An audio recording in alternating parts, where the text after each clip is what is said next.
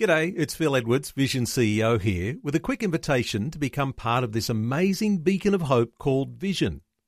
Together we can put our love into action to help people of all kinds build or rebuild their lives on the truth of God. Please consider the part you can play during our upcoming Visionathon appeal, remembering that it's your support that makes Vision possible, including this podcast. Audio on demand from Vision Christian Media exploring faith and the future.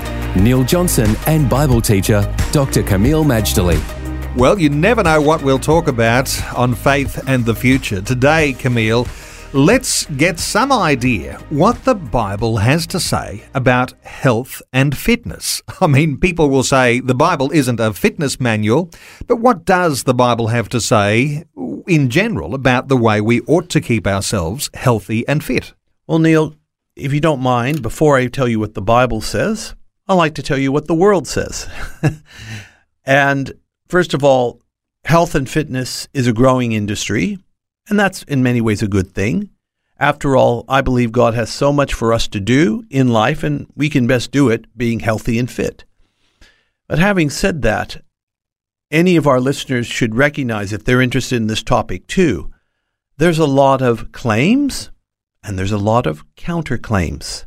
There are people telling us, eat this, don't eat that, drink this, don't drink that, exercise a lot, no, exercise a little. Even drinking water, you would think that would be universally agreed on. Oh, no, it's not. Is it tap water? Is it from the spring? Is it in the bottle? Has plastics from the bottle leached into the water? And on and on it goes you almost feel like at times, if you're reading or listening too much, throwing your hands up in the air and saying, I'm not going to eat or drink again because nothing is safe. That's what it's become out there in the not just the stratosphere and the cybersphere, just out in the public square. How can we get some truthful, common sense, down to earth advice so that we can live healthy, productive, and long lives should the Lord tarry. So, the Bible isn't a manual of health and fitness, but does it contain principles by which we ought to exercise wisdom uh, when it comes to these health and fitness regimes and the industries and the businesses that are trying to persuade us one way or another? Persuade us to part with uh, a lot of money, I think. yeah. Anyway, the Bible doesn't come across as a health and fitness manual. It has something even more profound. It's a manual of life, a life with God, a life with others. It's a manual of living life to the full, if I can use that term manual. It gives us principles that we can live by, preparing us for a full life in this world while also being ready for the world to come. Yes, it does, Neil. However, let me put it this way it never does it like the world does, where the world puts an emphasis unto excess on certain things, as if our health is solely dependent on diet and exercise. The Bible takes a much more holistic approach.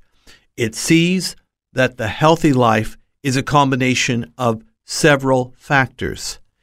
I'm going to throw out a few now. They're not the full list, but you not only need good, pure food and water too, of course, you should exercise simply, you know, put your body to work, build up the cardiovascular and the muscles and, and stamina.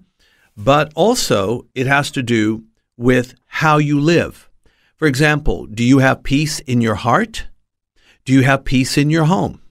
Because if you don't have peace in your heart and home, you can bench press, and you can run and you can eat the best of foods and still drop dead because of excessive stress. No, we need a healthy, holistic approach in order to live the kind of life that God intended us to live. Faith and the Future with Neil Johnson and Dr. Kameel Majdali from Teach All Nations. For more from Dr. Majdali, including books and DVDs on prophecy, Bible commentaries, plus today's and other episodes of Faith in the Future, go to vision.org.au. Thanks for taking time to listen to this audio on demand from Vision Christian Media. To find out more about us, go to vision.org.au.